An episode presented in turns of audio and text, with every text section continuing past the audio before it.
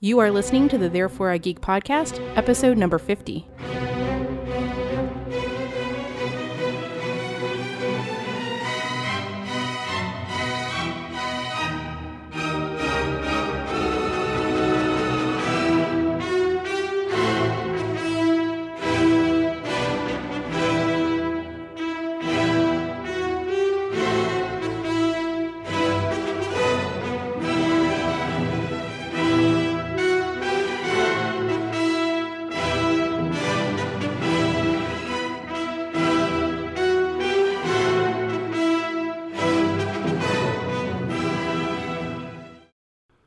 Hi, everybody, and welcome to Therefore I Geek. I'm Andrew, And I'm Tracy. and uh, I'm back, which is kind of nice. Uh, I can kind of see. Uh, Tracy and, and Kurt were kind enough to cover the last podcast because I was having eye surgery and my eyes were burning and, and what have you. and I Uh, did all the audio editing, which was an It was an experience. It was an adventure. Uh, my trying to stare at the computer screen for 15 minutes with my eyes burning was uh, also an interesting experience. as I explained some things to Tracy. Uh, but I'm back, and uh, I'm, I'm happy to be so. And today we are talking about Groundhog's Day. It's a little outside of our normal, uh, I will admit. But Bur- Bill Murray is a god among geeks, He is. not Uh, the god. I, I've never under, I've never quite understood the, the, the Bill Murray fascination, but I, that's that's neither here nor there. The man is a is a comedic genius, regardless. Uh, but the other reason we wanted to do it is because this podcast is actually coming out on Groundhog's Day, so we thought it'd be fun. And we we kind of talked about this a little bit uh, off air, but you know, this is one of those movies that, that has a lot of influence. Uh, so in addition to watching the movie, we also watched uh, an episode of Stargate SG One that is basically Groundhog's Day, which is a lot of fun. It's called uh, Window of Opportunity. So we'll talk Well- about that a little bit too. we also considered having Punxsutawney Phil himself as a guest on the podcast, but we felt like he might be a little boring on the mic. I mean, he was in the movie. He was in the movie. He was cute. Yeah. So obviously, so the, so the the premise of Groundhog's Day is Bill Murray is a fairly typical uh, local reporter who who thinks pretty highly of himself. A meteorologist. Yeah. So yeah, he's a meteorologist, thinks pretty highly of himself. You know, he's it, it, he's in Pittsburgh, so he's local talent, but he's he's you know that, that's a fairly decent sized market. Um, I learned a little bit about markets because my sister was a broadcast major, so that's a decent sized market. And uh, he he gets sent off to Punxsutawney to go do the the annual Groundhog's Day uh, stuff, and he's just kind of he's kind of full of himself. He's kind of and he's kind of sick of doing this this what he thinks of as podunk crap. And Yeah. and so you know he's not very nice to people and whatnot. And uh, the day goes by. He's kind of a jerk the whole time. And then uh, he goes to bed, and he wakes up, and it's the same day. And this repeats itself over and over and over and over. For an undetermined amount of time. Yeah. It's obviously a considerable amount of time given some of the things that happen. But we, we don't we don't ever find out exactly how long it's been, but I think certainly months to possibly years. I'm thinking years just based on the piano thing. Yeah. And this was also, I mean, he learned French, and this was way before the time Well- of du- Duolingo. Well, I mean, we never we never actually verified that he learned French. He spoke French because uh, his his counterpart is his producer, uh, who's played by Andie MacDowell, and she is into she studied French poetry at one point, so he starts reading her French poetry. With a pretty Im- in- impressive accent. Yeah, though though they never specify that he actually learned French for that. The piano lessons are great because you actually see him taking piano lessons. And having played piano for 16 years, let me tell you, yeah. yeah, that took a while. uh, it's a good movie though. I mean, you know, it's it's it's definitely one of those. It's a, it's along the same lines as as Bill Murray in Scrooged, where it's the I'm a jerk, and then I change. He plays an amazingly good representation of a disillusioned, annoyed, depressed man in his late 30s, early 40s. Yeah, and it's funny because it it just it, it feels a little bit like to me at least a similar character to Venkman in in Ghostbusters, Yes. except that Venkman is not quite so disillusioned. Yeah. He and he's he's he's not quite the intentional jerk that the character the character in Scrooge or or Phil in uh in Groundhog's Day is. Yeah. Well, Phil, I can under. Okay, so if you guys are following us on Instagram, you may have seen that over the New Year's uh, weekend, I was in Pittsburgh for the first time. And so as I didn't realize that this movie starts in Pittsburgh. I didn't realize that that was the town that he was uh, a reporter in. So when I first saw the scan of the skyline, I, I saw the the shiny. Uh, I think it's the Carnegie Building, um, and I went, "Oh, this is in Pittsburgh." But Pittsburgh, at least during the brief amount of time I was there, and I was told that this is pretty pretty typical weather, is very gray. So if he's a guy that relies on the sun for his energy, like I do, there's not really any wonder that he was a little bit depressed.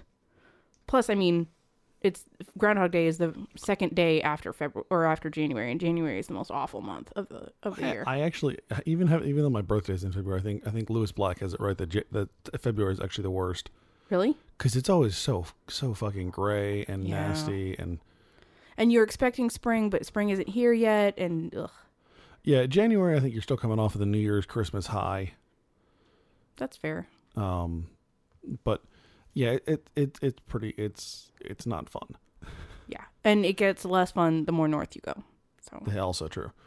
We should should definitely point out that uh, oddly enough, we mentioned Ghostbusters here. Uh, this is also the last pairing of Bill Murray and Harold Ramis. You mentioned something while we were watching about that you thought that this kind of did in their relationship. What did you mean by that? So I think if I remember correctly, so I remember reading about this when Harold Ramis passed uh, a year and a half, two years ago, something like that. Th- This was kind of you know the, the two of them were like a big comic dynamo, dynamo you know, like the, one of those like great pairings. Laurel and Hardy. Um, I can't think of some of the other. Laurel. Oh, you know, I went Who's for Laurel first? and Hardy. Yeah, who's on first? Oh crap! What the. F- Abbott and Costello. There we There go. Oh my god. my brain just decides to stop working. I mean, they were they were they were up there. They were really in one of those those level of of of, of pairings, and and they had a real falling out, and it, it was it was certainly it was gradual, but from what I understand, the the the the real end to it was Groundhog's Day. I mean, obviously this is the last movie the two of them did together, but this is also I think I think what really put the nail in that in the final nail in the coffin. And from what I understand, like Ramis was really frustrated with Bill Murray. Um, Bill Murray has a tendency to like ad lib some stuff and things like that. That was driving Ramis really nuts. He wasn't sticking to the script. He wasn't listening. And Bill Murray admits like he had a lot of other problems going on. I don't think it was. I don't think it was drugs. 'cause I, don't, I don't recall Bill Murray being a big, you know, with big drug people. Alcoholic, maybe? Maybe, but I think I think just in general, like he just had a lot, like a lot going on in his life, and he was he was kind of in real life kind of a jerk about a lot of stuff and just not It does look like it comes naturally in the movie. yeah well and I, and I think i think his work ethic was also not what harold ramis was wanting or what he what he had come to expect from bill from his from their other other time together so Mhm. i think that was that was the issue but yeah this is this is the last uh, film they did I mean, they did stuff the ghostbusters is obviously the big one but they did, they did several other films together. Um and I mean, I mean this this really shows as a harold ramis film too. It's It got the like same it, yeah. same feel same the the one liners the dialogue even though even kind of the way it's shot the the repetitive shots. I was looking for cuts because so I mean these scenes were shot um literally emotion to emotion. And I'm I'm couldn't quite tell always where the cut was or whether or not um he just had talent that was so good at repeating themselves that they were literally playing even facial expressions. i think they were playing them playing it repeatedly the same way. I really don't think it was it was cutting back and forth. And I, and I think that's one of the, one of the, one of the things that's kind of brilliant about this movie. And the casting was really good. I mean you know, obviously bill murray um, andie macdowell did a really fantastic job too like better than i better than i remember and um, even even chris elliott was was enjoyable he, you know he's one of those like you know d-list semi character actors. The only other, the only other thing I can ever think that he's in is um actually I, I'd forgotten I was looking on IMDb. He was in about ten or twelve issues of um How I Met Your Mother. He played um uh, Willow from Buffy. What's her name? Um Oh man, come on. No, you're failing. This we're doing. My oh my brain God. is literally melting down right now. Hold on one second, we'll find out. Uh, The character's name is Lily. He played Lily's Lily's dad. Has he aged that much? Yeah, he has. I mean, you figure this was this was in '93. That was you know 22 years ago. Um, the other, the other film I can think of that he's in is he had a, he had a minor role in uh, in James Cameron, James Cameron's The Abyss. Alyson Hannigan. Alyson Hannigan, yes, he was Alyson Hannigan's uh, father in How I Met Your Mother. I can see that. Yeah, and he, and he plays like a real, like he, he's a game inventor who just makes terrible, terrible games, uh, and he's basically a bum, like living in like living in the basement. Oh no. Yeah, I mean, I really like it. It actually there's some really nice character moments between the two of them, but but yeah, even even even Chris Elliott has um is really good in this. You know, he, Mhm. he kind of plays. He's kind of dopey, but he tries hard. You know, he, he's one of those. He tries really hard. He's he, he he's good at what he does, but that's about it. Mm-hmm. That terrible sweater. oh. Just the, just that they, I mean, Bill Murray looks fine because he's in a suit most of the time, or you know, he's in. But the the costumes in general are very 1990s. Oh man. The The the- hotel's very 1980s. Oh yeah, but that's expected. You wouldn't expect it to be updated every decade. But Andie MacDowell's vest. Lord, do you eh, you It's guys? very, I'm sure you remember. It's remember. very early Friends. Yes, it's got the it's got the pattern on the front that looks like wallpaper, and then it's got the shiny sort of satin polyester stuff in the back with the I mean, little tie in the back. be- to be I used to wear vests like that. Well, that. I mean, to be perfectly honest, there. I mean, that is a lot of how vests look in general. Like, not not the pattern on the front, but like the the shiny material on the back. Like, yeah.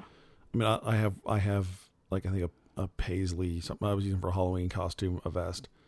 I mean, I I like it, but um, Well, on a guy, it's a little different because that's designed to go under the suit and not create friction and all that stuff. right. But, but- yeah, it's, that is exactly what the Oh. back looks like. But yeah, um, yeah, very early early Friends look, and and the the balloony style pants and the with the high waist. Oh, oh, it was just it was not good.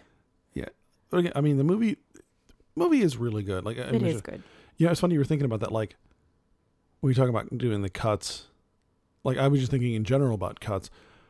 I mean, it's really, it's it it feels very seamless. It it flows from one scene to the next, one bit to the. It, I, I think you're right in terms of, it's not even scenes as it is almost emotion to emotion. The, you know, the scene changes because the feel and the emotion changes, not because we need to move somewhere else. And you can see him getting impatient with the day taking a full 24 hours each time. So, for instance, um, the scene that brings this to mind is them playing with the snowman and the kids coming by and pelting them with snowballs. Yeah. the first scene just went so smoothly for him. You know, it actually flowed naturally. She's starting to really see that he's not quite as much of a jerk as she originally thought because he's progressing as a human being. You know, they set up the snowman. He clearly already knows what's going to happen because he has the two pieces of the coal and the pipe in his pocket. Yep. However, everything flows normally. And then this at the end of the night, she rejects him and he's upset. So the next day he tries to repeat the same day again and it doesn't quite go as well because he's impatient to get to the next moment. Right. Well, that, and that's one of the things. So th- throughout the movie, at least, kind of one of the, one of the earlier things he does is uh, starts picking up all these different women in the in the t- in the in the town. All of them. Yeah, like like all of them. And then he finally tries to go after after Andie MacDowell, and she rejects him. And then he tries again, and there's there's a, there's a great montage of him getting slapped at various times by Andie Andie MacDowell, various points night. I think my favorite one is she slaps him in front of the hotel, and then he stops and opens the door for her. in what I think happened specifically there is that he's realizing the importance of the first impression. So these other women really, I mean, yes, he shows up once a year, but he doesn't bother to get to know anyone in the town. He doesn't know these women. This is their first impression of him, and he's able to woo them. But Andy's already kind of formed an impression of him in the past cup day or or so right. that he's been traveling into town. So even though the day's repeating, she has some memories prior to that day. And he was a real jerk. He really was. Th- there's that and it's also it's one of those things it's intentionally set up so that you feel that there is more to Andy than just like what he figures oh you know every whatever what works out all the time with all the different other women. It gets him close with Andy, but it doesn't actually It doesn't seal the deal. right. It doesn't make her enamored with him. And when he finally becomes actually becomes a legitimately better person, that's when she falls for him. because he he tries i mean let, let's say a couple of months every day he figures out what her response is to the next and he just keeps replaying the exact same day so for instance the toast The He- the bar scene, yeah. I was about to say the that, First of all, really he- good scene. he orders a different drink he figures out what she likes then he orders it twice in a row then he figures out the toast and he's trying to figure out what's the formula to getting basically in her pants Right. and it doesn't work and it's not going to work which is something that he sort of learns but he does he does i also like the idea that he doesn't just change for the better in that he goes out and helps the old ladies fix their car flat he doesn't just fix the guy that's in the restaurant he's also improving his own mind he's learning to ice sculpt which is kind of weird but fun he plays the piano Bill Murray with a chainsaw is slightly disconcerting. I'm not gonna lie. It was a little scary. It was a little scary. Um, playing the piano, reading more poetry, and then after a while, you start to see him reading for pleasure, not because he's trying to get Andy. Um, sitting in the diner, and it's when he improves his mind that he also changes his attitude towards the world. He he actually learns that Podunk Town doesn't mean boring. Well, he he becomes a part of the town. Like he, he really he doesn't just help people. Like he he be he befriends them. He he becomes a part of their community, and that's kind of the, the, the difference. Because there are other times he does good things and it it, it doesn't work out. hmm The old man on the side of the road. Yeah, the that homeless was guy. that was tough. Uh, that was also that was one of those. Like there are various lessons, obviously, that Bill Murray's character is learning. To be a good person, to be part of the community, you know, treat others respectfully, be good to them and whatnot. But it's also like he learns that that sometimes there are just there are things you cannot fix. hmm So so like one of them is, is there's an old homeless man he sees every morning who's asking he's asking for money. So the one day he gives him money, and then later that night he runs into him. The old man's not looking so good, so he takes him to the hospital, and the old man dies. And and the nurse says, you know, sometimes people just die. Yeah. You know, and that's that's it's that's a painfully difficult lesson to learn, especially at any point in life. But for someone who thinks that they are in complete control, and especially after Bill Murray, there's a whole montage of Bill Murray killing himself. Like it's it's is as and as twisted as it is, that is actually my mother's favorite part of that entire movie. and she she freely admits it's pretty twisted. And he doesn't ever pick any easy ways. There's no gunshot No. to the head, and Well, there's no bleeding well, out in a bathtub. Well, I mean, he he mentions like he like after the after the little montage, he's talking to uh, the waitress in the diner, and he spells out like I've tried the following me- methods, and he does mention shooting. Okay. He- yeah, like he he mentions that at one point. But you know, for someone who who has effectively lost his lost touch with with life and death because of this repeating of the day, even after he's killed himself, having that brought back to him is, I think, is even an even deeper moment for him. Mm-hmm. I would agree. Um, so, like we mentioned, though, this is not just a a comedy. It, really has become a, a a part of the cultural zeitgeist. Yes. You know, if you ever hear someone talking about doing the same thing over and over again every day, they say, "Oh, it's like Groundhog's Day." The actual Groundhog's Day, quote unquote, holiday has nothing to do with the day repeating itself over and over again. It has to do with this movie. Yeah. Um, interestingly, this is the first time I've actually watched this movie. This is one of the few movies, and, and we're, we've sort of been on a kick. Um, periodically, we'll watch a movie that is sort of a, a part of the general pop culture that I have not seen before, and then we talk about it. Right. And in for many of these, I've had it sort of spoiled for me, in that I go into it with some impression already. I've seen some one-liners. There are gifs all over the internet from it.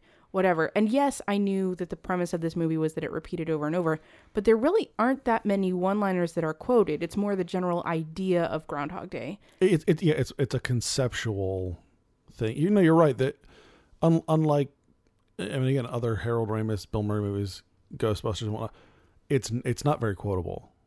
It it really has more to do with just just the feel of the movie and and, and the idea and the premise. Mm-hmm. And like I had mentioned before, we, again after this, I made Tracy watch an episode of Stargate SG One that Mhm. that actually again that borrows that premise, and it, it actually has some of the same, I think, themes to it. bettering yourself in learning golf and learning to juggle and so forth. The main characters um, figure they they may as well use this time wisely, so they learn Well, some cool things. Kind of. So the, two two of the characters, Teal'c and O'Neill, get stuck in a six hour ish time loop. Ten. Is it ten? They spent. They say it's ten. Yep. Okay, so so ten hour time loop, and they just keep repeating it over and over and over again because of something that's happening on some alien planet. Because it's Stargate, and that's what they happens. But in order to stop it, because it's it's caused by this alien device, eventually what they figure out is they they've got to decipher the all the all the alien script on the device and and and and and figure out a way to to use the controls to stop it. But you know, halfway th- first they've, they've got to learn the alien language. They've got to decipher all the text. They've got to remember all the text. Because these are the only two people that can remember uh, what's Right. going on day to day. So their normal translator can't do it because each day he has to start fresh, and there's not enough time in the day. Right. Um, but th- there there are similar similar aspects of of the of the show in the movie. At one point, they get really bored and frustrated, so yeah, they start screwing off. They start golfing. They start you know practicing driving through the Stargate, which is really funny because O'Neill is in like old school golf, like the the three quarter pants with the the high socks and not color wise, but if you if you want a good example, go look up Alice Cooper golfing. Oh yes. Uh, You showed me that picture before. There, don't- I mean, there's a bunch of them. Alice Cooper golfs in colors that are offensive to the blind. But aside from that, like he does the old school.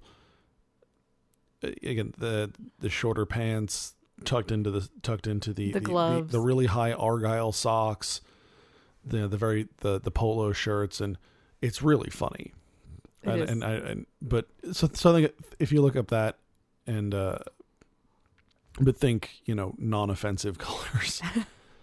And so what else does O'Neill do? They're juggling. Yeah, they They they, learn to juggle. they learn to juggle. Although that that's that's actually not like necessarily during when they're screwing off. That's more the Daniel keeps going over the same stuff over and over again. They're bored. Yes. Actually, I, that's actually kind of what leads to them screwing off. Now that I remember right. Yes, yes. And they but they also learn Latin. They also um and they're able to actually give lessons to Daniel on some of the um the different possible ways to conjugate verbs and so forth Right. Well, that lead to different translations. so so just since that's actually the only episode of SG One Tracy has actually watched. It's true.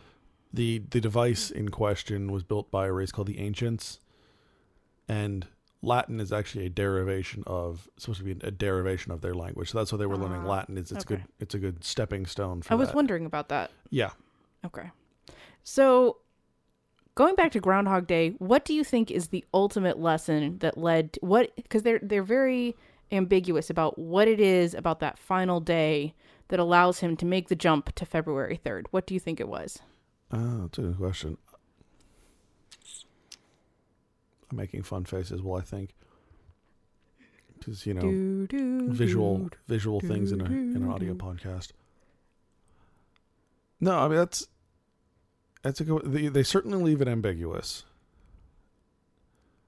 Again, I I think it has to go has to go back to the.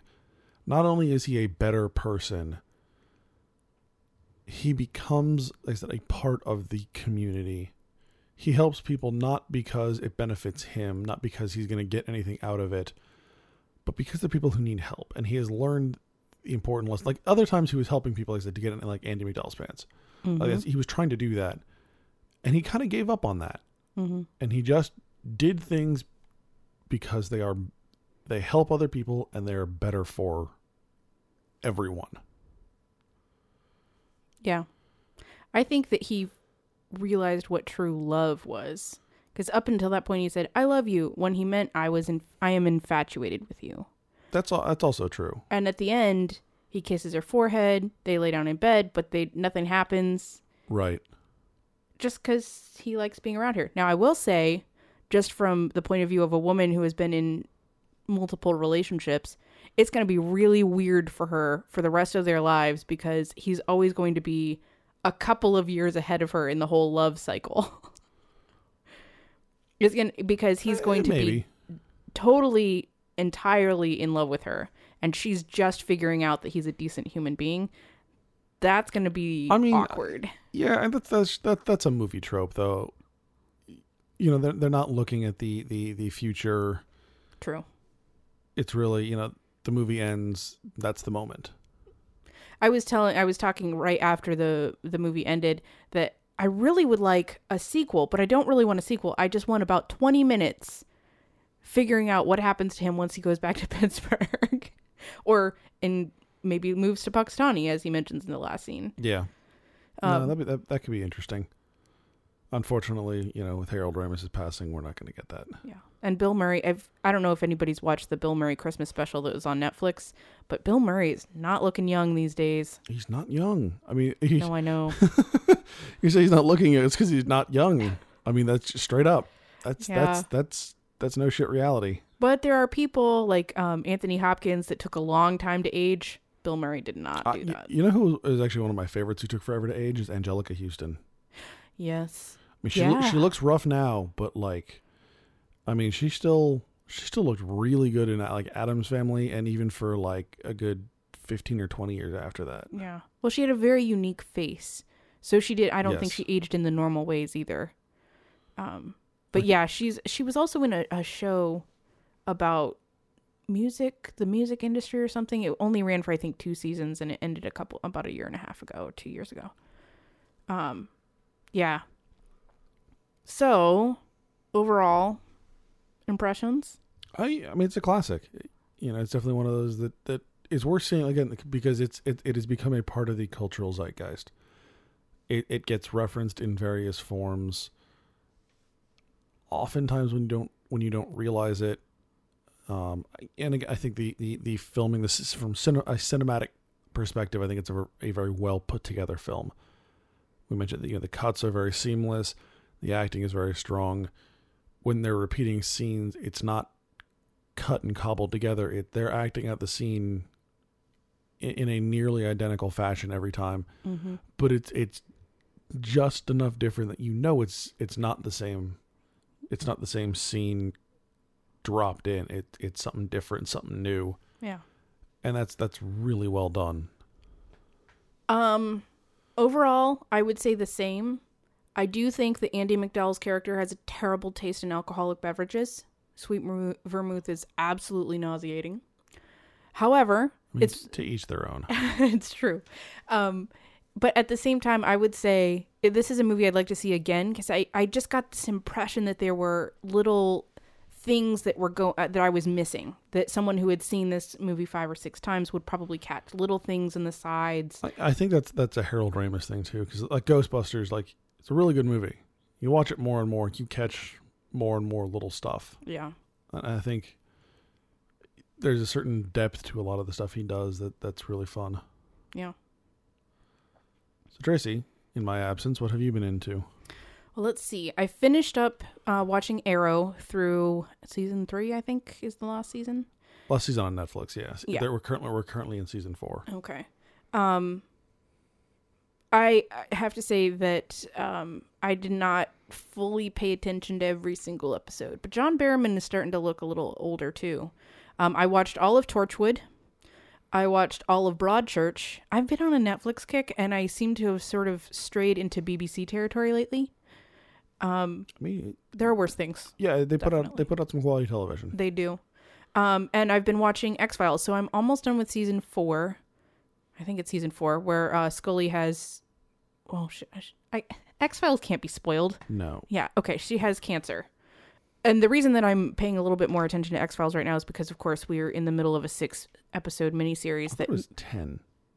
I thought it was longer than six. I'll double check and put it in the show notes. But um, I th- I I know that we're in the middle of it, and there's the there mini, is the miniseries revival. Yeah, and there are, of course, web rumors that it may be extended. I know that um, I believe David Duchovny is actually really excited about doing these again. I'm not so sure about Gillian Anderson, but she seems to be.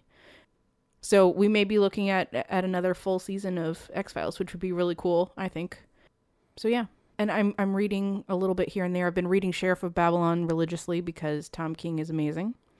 And I am still I know I've talked about this several times, but I'm still in the middle of this book called uh, By Way of Deception. And it's nonfiction, so I pick it up and I put it down. And then I'm also going back and reading um, Cynthia Downing Downey.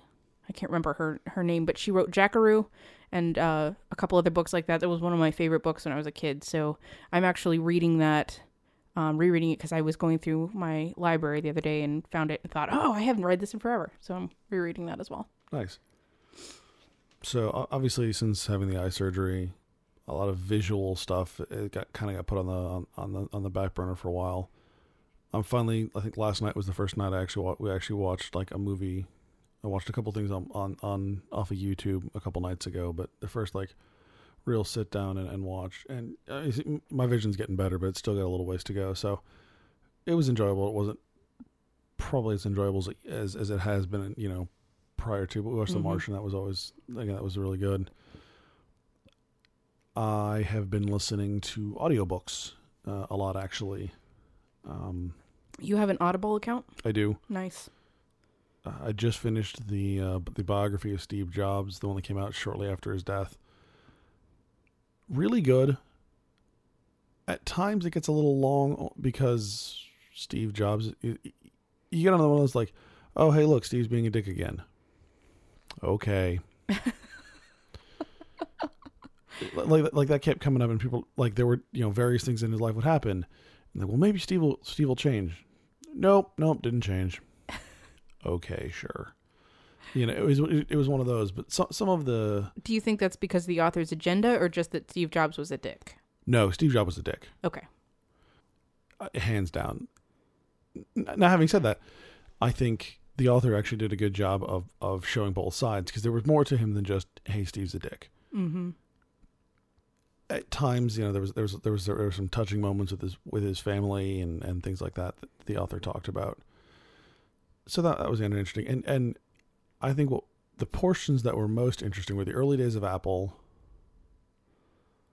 and then some of the stuff at his return to Apple, and some of the stuff with like Pixar, the fights with Disney Yeah. uh, early on.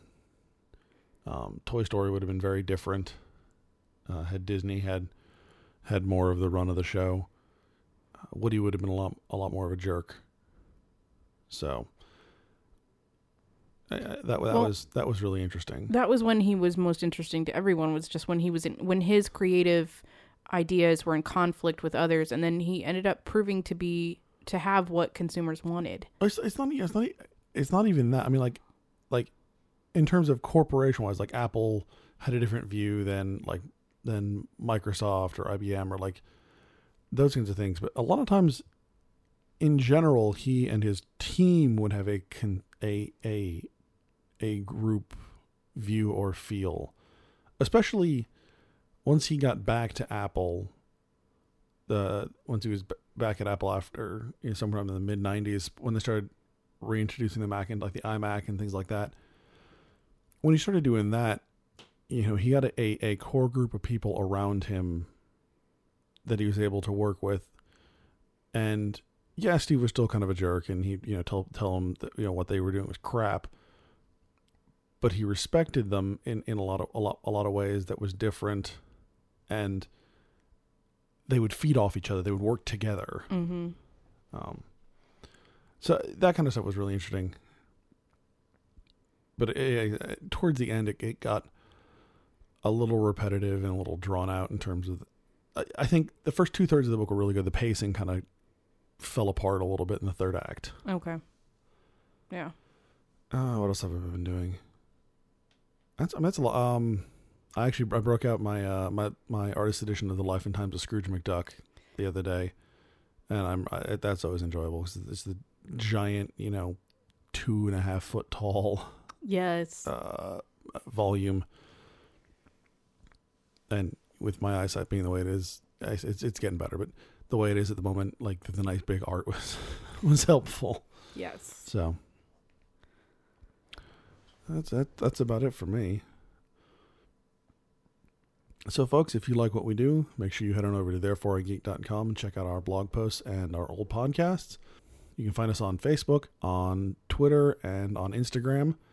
And you can find this podcast and other podcasts like it on iTunes and Stitcher. So, once again, I'm Andrew, And I'm Tracy. and you have been listening to Therefore I Geek.